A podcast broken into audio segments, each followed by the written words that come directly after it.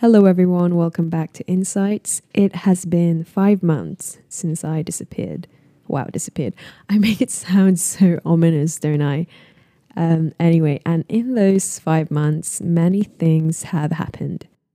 There was plenty of struggles, lots of tears, adjustments, existential crisis, quarter life crisis, all the crises that you can think of. They happened last year around September. And as a consequence of those, I had to learn how to develop better coping mechanisms. You know, as a psychology major, I thought I had a fairly good set of coping skills. But apparently, keeping myself busy 24 7 and running away from my fears to put off any unpleasant thoughts and emotions isn't the way. I should have known better, right? Anyway, alongside improving my coping skills and reigniting my love for literature, I came across something, or rather, someone whom I thought I lost many moons ago. And that was God. If you're not a religious person, I completely understand not wanting to, to listen to today's episode, but it would be amazing if you keep an open mind for today. A bit of background I was born and raised Catholic. I went to a pretty hard school, Catholic primary school. I'm talking nuns, 3 p.m. prayers, and a reverend as a head of that school. And to be completely honest with you, my childhood relationship with God can be likened to a slave master relationship, for a lack of a better term. Now, that might sound completely preposterous to some, but as an eight year old girl who was taught to fear God rather than to love Him, that likened relationship doesn't sound too far fetched, does it? For my impressionable young mind, it was all about the rules, specifically the do nots, so that we don't get punished with eternal damnation. A message that was so heavily delivered by the authoritative figures from that school. Every time I committed a sin, I would feel anxious that someone from up high is already taking points off of my heaven pass. And so, unsurprisingly, I thought that one had to be completely perfect in order to be even worthy of being unconditionally loved by God. And that ultimately led to my ambivalent attachment with the Most High. I even remember coming to a point where I detested him for not giving me what I thought I deserved. You know, I thought I was doing everything right as a young kid anyway. I was trying my best to lead a very Christian life, and yet I was ignored. And this has led me to think that apparently it did not matter if I was a good person or not.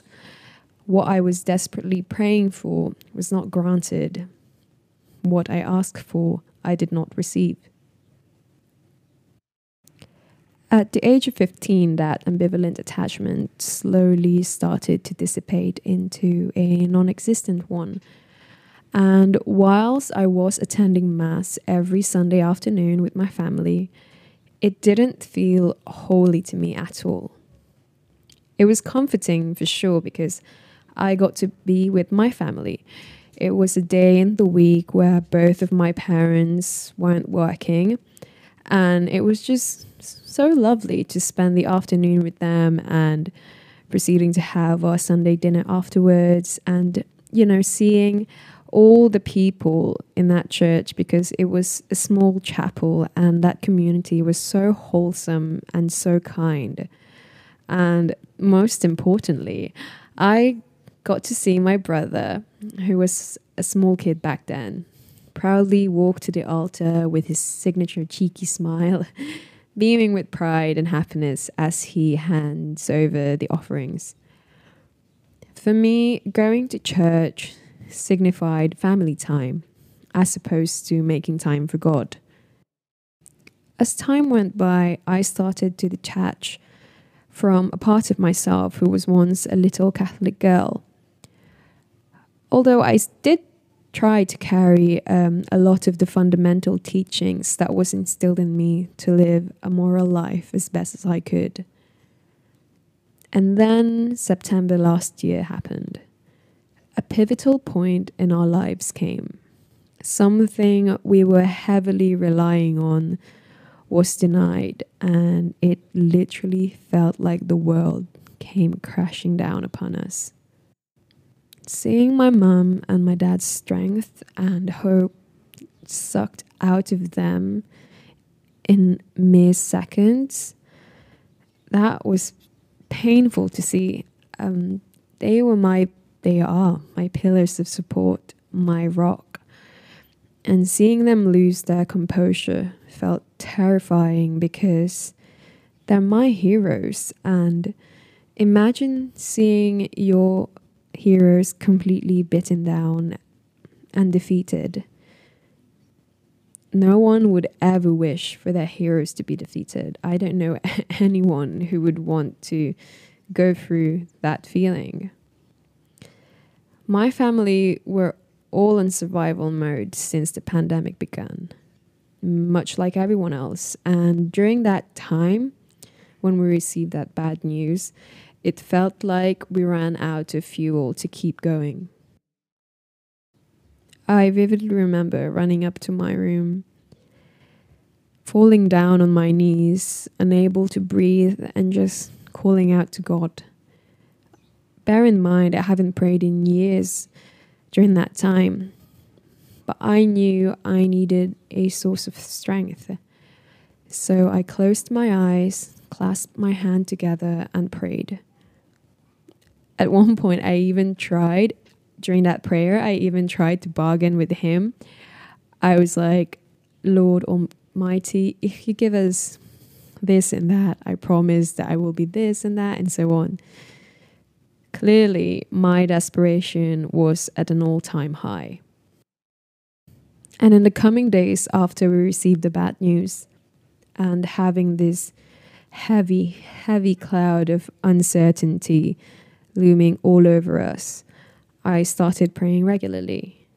And to my surprise, it felt completely natural. Given my past ambivalent relationship with God and the Catholic religion as a whole, I genuinely thought that it would take more getting used to.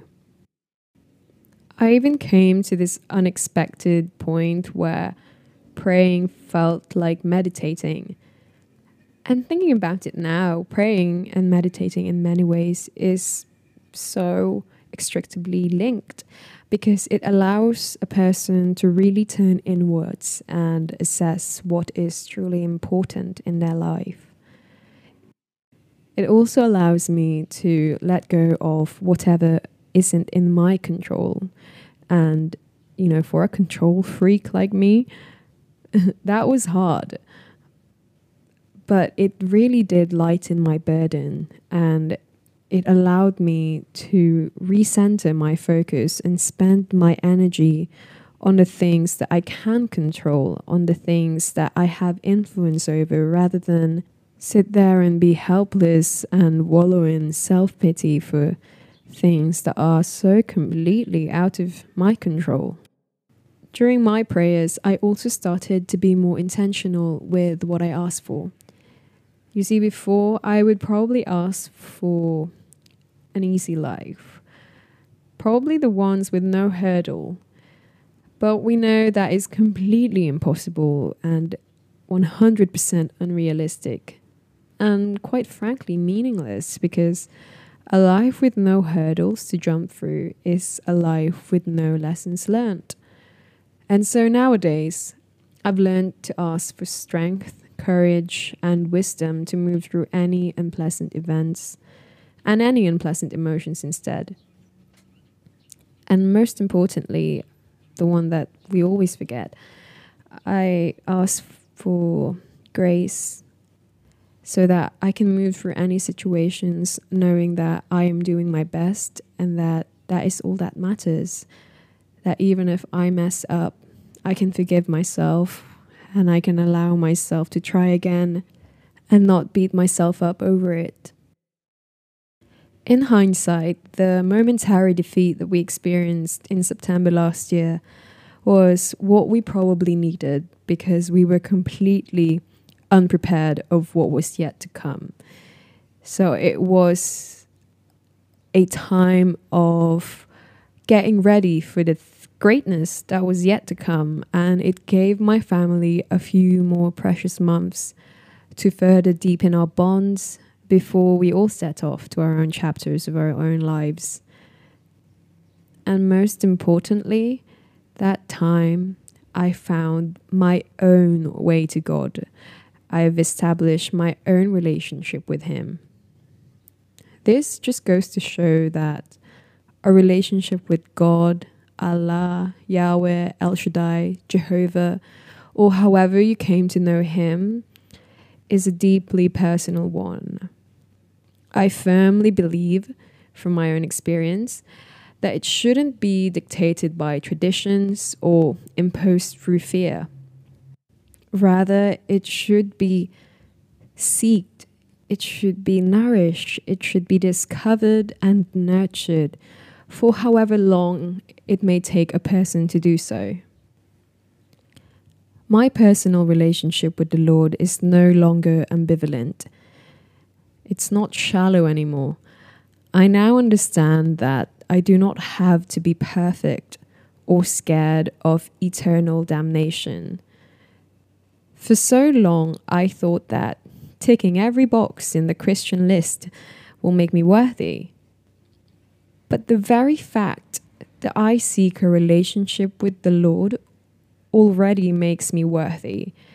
And that is what a lot of people forget which is why I think there are so many Catholics or Christians or even just plain religious people that are so impertinent, spiteful, and vindictive during the week.